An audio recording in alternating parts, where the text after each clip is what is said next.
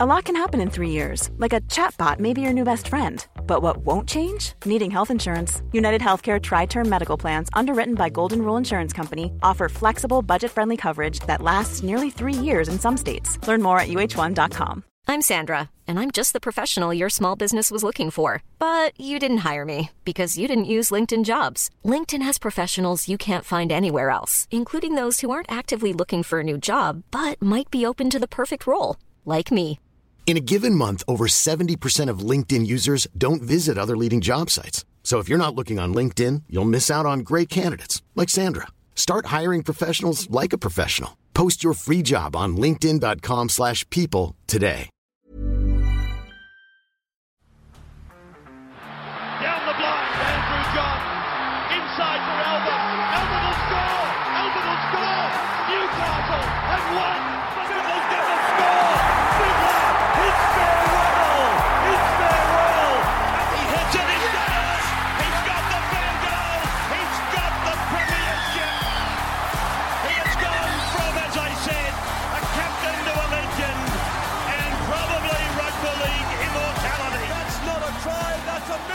G'day, guys. Welcome back to the Rugby League Guru podcast. Uh, yesterday, we had the rule changes that obviously dropped in the NRL, and I jumped on my Instagram story, gave my live reaction to those, and um, I considered jumping behind the mic yesterday afternoon to give my live reaction to it, but I did want to sort of uh, just take 24 hours to sort of take it all in, uh, talk to a few different people, get their perspectives uh, on these new rules and whatnot. And uh, to be honest with you, uh, not a heap has changed my mind. I probably have a little bit more of an understanding over the last 24 hours of what the NRL is trying to achieve here. I believe I don't have it that you know obviously rock solid, uh, but there are a few things I want to touch on here. And you know, if you watch my Instagram story yesterday, I might repeat myself a little bit to be honest with you because I still feel uh, pretty strongly about about it the same way I did yesterday afternoon. Uh, so if you haven't heard the new rules uh, off kickoffs and line dropouts, uh, if the ball does not go 10 meters or the ball goes out on the full, previously it was a penalty from where the ball was kicked. Now it will be a play the ball uh, 10 meters ahead of where the ball was kicked. So if you, so my understanding is that if you kick it out on the full off a kickoff,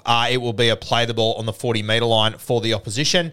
My understanding is off a line dropout, uh, if you kick the ball out on the floor, it doesn't make the 10 meters. Instead of being a penalty in front and essentially an automatic two points, you'll get to play the ball in front of the sticks. Now, my initial reaction, especially for the line dropouts, I, I hate it to be completely honest with you. Uh, I've been saying for a long time, and this is sort of a conversation we've had on Bloke for quite some time, and um, I think most of the boys on the panel disagree with me, but I've always felt very strongly on this that those line dropouts, this should be something that your team is constantly practicing. You should have a specific player in your team who trains for these moments. It should be like a set play where you're able to do the union style kickoff where you kick it over to whichever side has your best jumpers, whoever it might be, and it's a simple tap back and get the ball back. Is it going to work every single time? No, it's not. And the big thing last year was that whenever teams would go for it and they'd fuck it up, which they quite regularly would, because in my opinion, they weren't training for these moments. And I, I can't understand why teams weren't, to be completely honest with you. I look at the game and I look at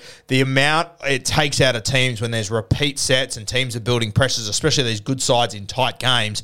And I just think what if you can practice for this and you can get them back at a high click. You look at the North Queensland Cowboys. I can guarantee you they are a team that trains for line dropouts. They were really fucking good at them last year. I don't have any stats to back it up, but I think that after these rules come in, it will be something that will come into the game about how many of these short dropouts you manage to get back. It should be something that teams are training for. Last year, teams weren't training for them. It was very evident. You could tell that it was a little bit disorganized. There was no real structure to it, and these guys weren't landing them anywhere near as accurately as they should be. You see it in rugby union, something they regularly practice, and they're able to land them in those certain spots. Uh, the difference with union is that when you do those kicks, the opposition they are ready. At the moment, league isn't. So if you get them right, most of the time you can get the ball back, barring a magnificent effort. But the big thing was last year that every time you got it wrong, you had to come back in front of the sticks. It was a penalty. You could take take two points. So it was essentially for a lot of teams, fifty percent of the time, it was costing them two points on the scoreboard. In my opinion, you should be landing these dropouts at least in the field of play to not cause a penalty eight, seven times out of 10, in my opinion. I think you can play it a little bit safer, hit it more towards the 15, 20 metre line, and be able to get out there. That's just my opinion. But now the rule has completely changed. And I know the boys felt very passionate about it last year because there were certain teams that kept doing it and kept fucking it up. I know Matty the Waterboy was furious because Latrell Mitchell and the South Sydney Rabbitohs, who to me it looked like they weren't practicing for these things, they would always put it short or out on the full or whatever it might be, and it would cost them two points. And I know fans and I know like the Waterboy, for example, getting very frustrated with those those sort of moments, and I get that one hundred percent. But to me, I thought it was very evident that these teams aren't practicing how to go about these. To be able to stop a team from getting a repeat set, to you know, it, it completely changes the the momentum of a game. I, I, I just it blew me away how many teams I like by the looks of it were not practicing for these moments and taking advantage of it. Now it's been completely flipped on its head. Now I'm looking at these moments. If I am standing in my in goals and I'm about to do a short line drop out, I'm about to do a line drop out, the other team is building pressure. And now I can either kick it less than 10 meters or over the sideline, like really try and nail it as close to the 10 meter as I can. And my punishment is that the team comes back straight in front of the sticks and plays the ball there, and I get to set up my two markers and my entire defensive line. Thanks for coming. I will do that every day of the week. And I think there's a lot of people that messaged me last night in the comments saying to me, "Oh, you, that's the worst place to defend. It's they're only 10 meters away." It's actually the easiest spot to defend in rugby league. Uh, and, and, and, that might be a little bit of a strange thing for some of you to think about, but let me explain it to you. When you are 10 metres out and you are defending, when you're on your line, it means that every time there's a tackle, you're not going back 10 metres. Your defensive line is more set than it is anywhere else on the field. The other thing that tends to happen, you tend to get players that are in wrestles where they're two and three metres out and they know they're not going to get to the try line. So they sort of almost give up the tackle there. They're trying to earn a quick play the ball, but because they're not going forward, you can sort of hold the play the ball up a little bit more. Play the balls are much more slower when you are 10 meters out, yeah? Every single time they are much slower when you are 10 meters out. It is just the reality of it. The other thing is when you're defending on your line, let's say when you're defending on the 40 meter line, right? You're 40 meters out from your own line. Where's your fullback standing? He's standing, you know, 10, 20, 30 meters back when you're defending on your line, where's your fullback? He is standing in the front line. You actually have an extra defender. You don't see fullbacks standing five metres into the in goals, not being in the line. What they do is they defend in the front line, normally around the play the ball. Then, as soon as the ball clears the ruck, they follow in behind, and that's where you see them jogging behind the play the ball there. So, when you're actually defending 40 metres out, you have two people at marker, which only leaves 10, uh, 11 more guys on the field, which means that you have one guy at fullback so there's two guys at marker, one at fullback, 10 in the defensive line. When you're actually defending on your try line, your fullback's part of that line. And the reality of it is as well, your two markers, most of the time, unless the tackle is exactly on the 10 metre line, which it probably won't be, they're also closer to the other defenders as well. So being defending on your try line in a weird way, despite being closer to the actual in goals, it is the best spot to defend. It is the easiest spot to defend.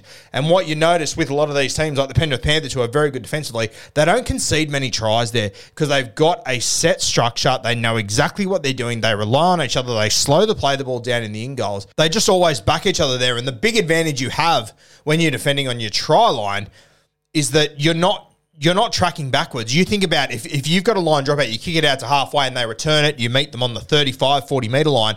For the next three or four tackles, you're actually on the back foot. You're jogging backwards. You're turning around. You're coming back up. You're using a lot of energy. Whereas when you are defending on your try line, you're going up three or four steps. If the if the tackle's nowhere near, you're coming back three or four steps. You're going again. It saves you about uh, almost like 15 meters per tackle, and that's if they don't have tackle breaks, they don't have line breaks, they don't have offloads, any second phase footy, anything like that. It's just a big thing on the line. You need to wrap the ball up and then get numbers in, control it, get them to the ground, peel off, and because you don't have to go back 10 meters to get back on side, you only have to go back, you know, two to five meters or one to five meters you're able to get yourself set. Guys aren't as puff. There's a lot more sort of standing around. Communication is easier.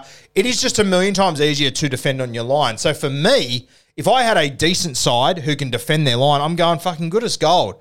I will I will have a kicker in my team who is practicing this all the time. Who can give us a 50 50 shot. And in my opinion, if you execute it properly, when you consider off a line dropout, and this will change, this is the other thing that, that will change. The configuration of how teams receive the ball will completely change. You won't see guys spread out as much. Right now in rugby league, because it's a bit of a risk to go for that short dropout, you see one or two guys that are up short. I think it'll change massively now because you're going to have to, because teams are going to go for it all the time, because there realistically is no big punishment for it. And, you know, I know that there's a set of six there, but fuck, there really isn't a punishment for having a crack at getting the ball back. You're not losing two points on the scoreboard. If you can back in your D, you go for it all the time. So I think the configuration of how teams receive the ball, it will definitely, definitely change. It is something that you're going to have to watch, and it'll be interesting to see how the coaches adapt. I think you will start to see a bit more of a union uh, sort of setup where guys are a little bit up closer. I think you'll see your fullbacks and your wingers sort of more so drop back. They can get on their bike if need be. Your front row forwards will be back there, but I think there will be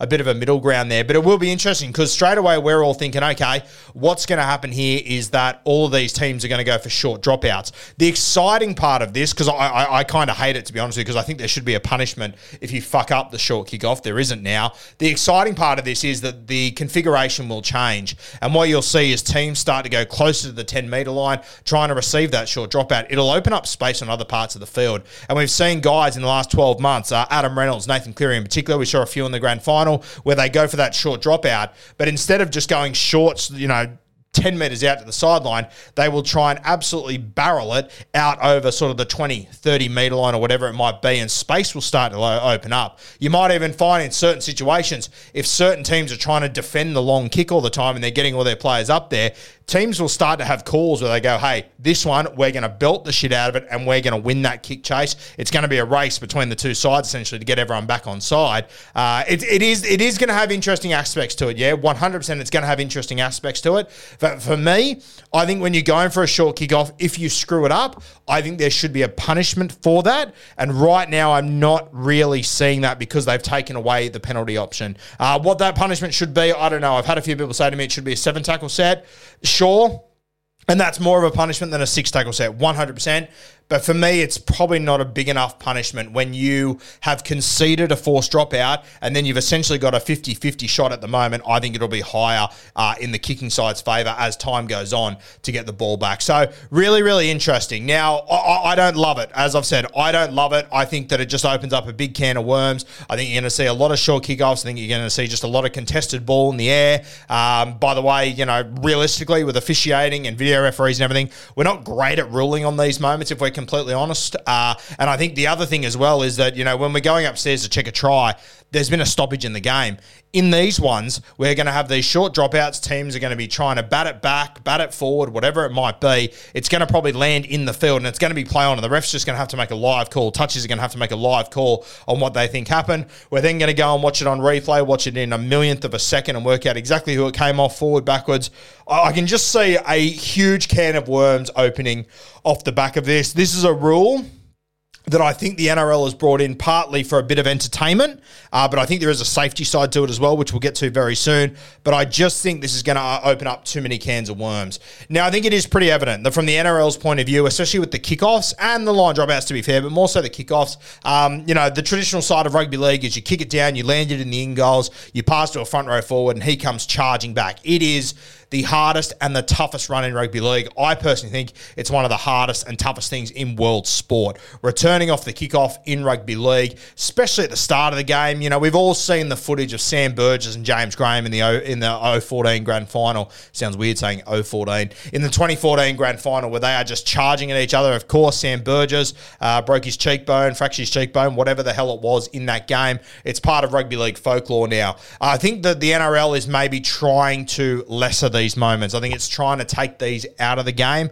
or give an option that doesn't hurt as much to go for something else, maybe a more entertaining brand of footy. But I do think there is definitely a safety a safety aspect to this, uh, which I, I understand where the NRL is coming from. I get it, but as a rugby league fan, as a traditionalist.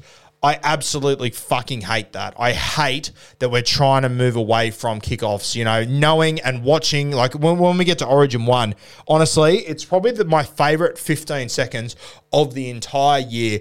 You see the kickoff for Origin 1, you see the ball land, you go, okay, who's going to be the first one to return it? And not only who's the guy that returns the first kickoff in Origin 1, which motherfucker does he run at? Who does he take on? I absolutely love it. There's the three first hit ups in the State of Origin uh, series each year. Then there's the grand final as well, which you absolutely love to see.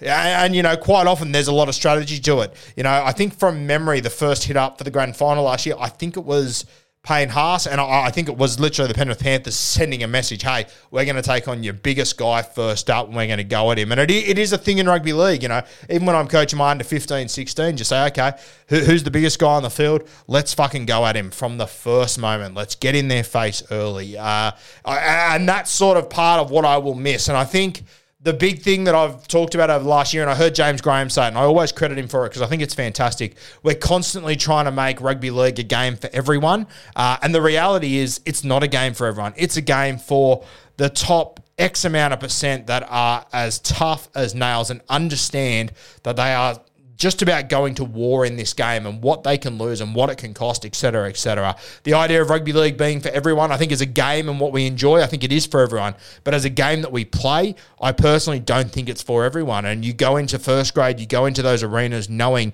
what you're putting at risk, knowing what you're putting your body through. You get paid very well accordingly. Uh, but these guys know what they're putting their bodies through. They are well and truly aware of it. And I think that this is part of this decision to try and limit the concussions to try and limit those those hectic collisions that we see early on in the game. And I haven't really heard the NRL talk too much about it, so I don't know if that is rock solid.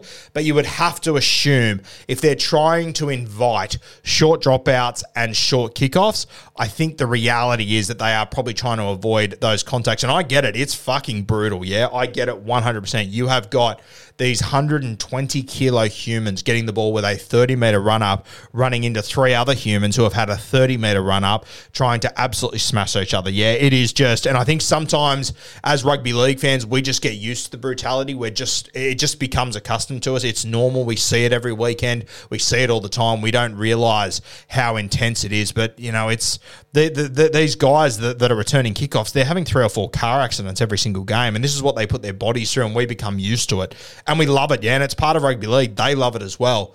But I understand where the NRL is coming from, from a safety perspective, trying to limit those moments. Uh, but it's what makes rugby league rugby league for me. And, you know, maybe as I get older and everything and I mature or whatever, maybe my opinions will change on that. I'm not sure. Uh, but that's where I sit right now, that I think that this is really changing – the fabric of the game. I think it's going to have a massive change. I think teams will be practicing now for these short dropouts. I think it will become the norm. I think you'll see where guys are standing to receive short dropouts and whatever and everything. I think that'll be completely flipped on its head and it will change in rugby league forever now uh, if they keep this rule moving forward. A really, really interesting one that I personally think is going to have a massive, massive impact uh, on the NRL this year and moving into the future. Very, very interesting. I can't wait to see how coaches take advantage of it. The thing that does worry me a lot is that you'll see a lot of coaches that, you know, there might be two minutes left on the clock or whatever. They've got a line drop out. They might wait the entire 40 seconds, then their halfback will just kick the living shit out of it into the in goals. Or you can literally just kick it you know, half a meter in front of you, cop the the uh, play the ball in front of you. In the meantime, you've wasted an entire minute. It means that teams might get one tackle to set up directly in front of there. That's the thing I don't like about this. I hate that aspect of it.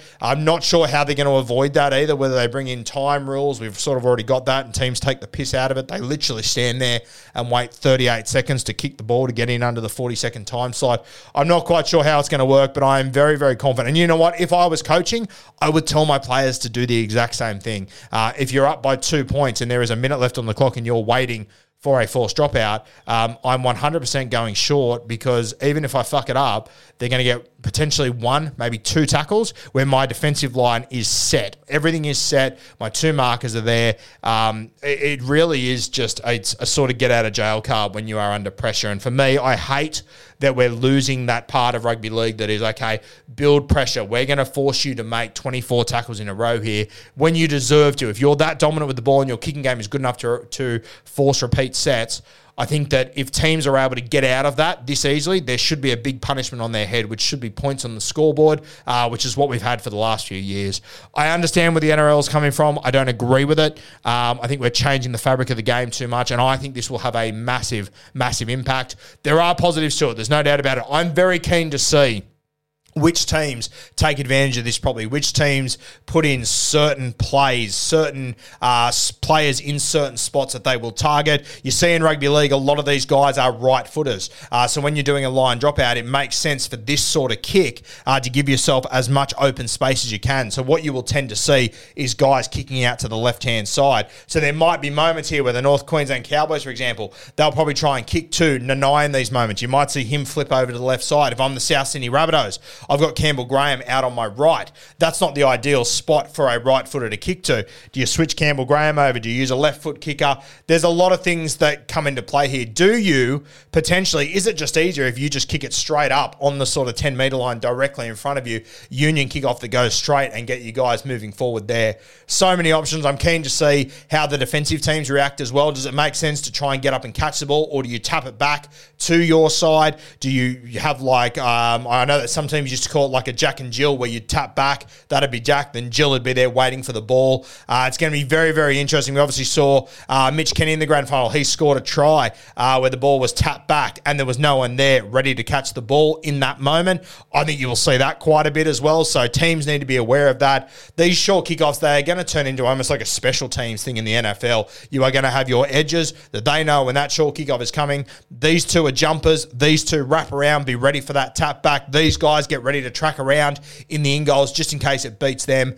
There's a lot to take in here, and it is going to be super entertaining to watch, but I do not like the fab of how the fabric of the game has been changed, and I hate, I fucking hate that we might be starting to lose those real gladiator moments where you see off the kickoff these guys charging back over a 50 metre distance and meeting each other in the hey diddle diddle. I absolutely hate that. Some of the greatest moments in rugby league, and that's what shits me as well. We'll get to grand final day in the NRL. We'll advertise grand final day with Sam Burgess and James Graham doing something that they're trying to push the game away from, seemingly, which I really don't like that angle. Uh, a lot to take in here, heaps to take in. We'll see how it plays out come the regular season. I will say this: uh, it was this time last year I was sitting on this podcast going, "This stupid fucking rule that they're now making defenders have both feet on the in goals will not work. This is ridiculous. That's not how guys defend. You have one foot on the dead ball line. You're able to get yourself in the proper stance to move forward. You're not flat-footed with two feet. That's ridiculous. Hookers will score tries every single week.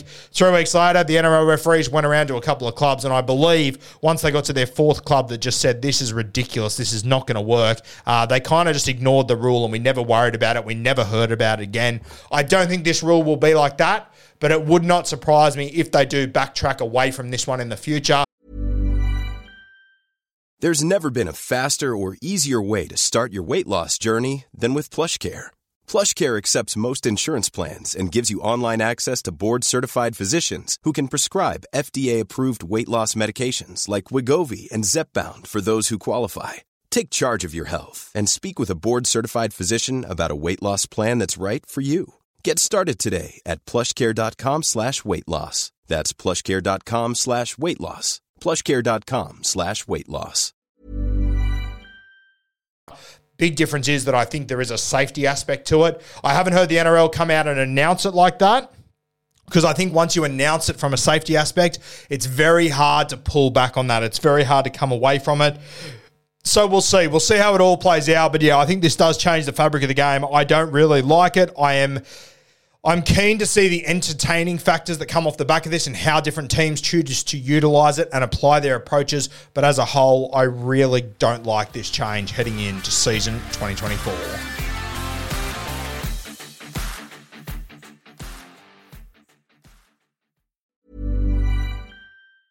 Hi, I'm Daniel, founder of Pretty Litter. Did you know cats tend to hide symptoms of sickness and pain? I learned this the hard way after losing my cat, Gingy. So I created Pretty Litter, a health monitoring litter that helps detect early signs of illness by changing colors, saving you money and potentially your cat's life. Pretty Litter is veterinarian developed, and it's the easiest way to keep tabs on your fur baby's health right at home. Go to prettylitter.com and use code ACAST for 20% off your first order and a free cat toy. Terms and conditions apply. See site for details. Mom deserves the best, and there's no better place to shop for Mother's Day than Whole Foods Market. They're your destination for unbeatable savings, from premium gifts to show-stopping flowers and irresistible desserts. Start by saving 33% with Prime on all body care and candles. Then get a 15-stem bunch of tulips for just $9.99 each with Prime. Round out Mom's menu with festive rosé, irresistible berry chantilly cake, and more special treats. Come celebrate Mother's Day at Whole Foods Market.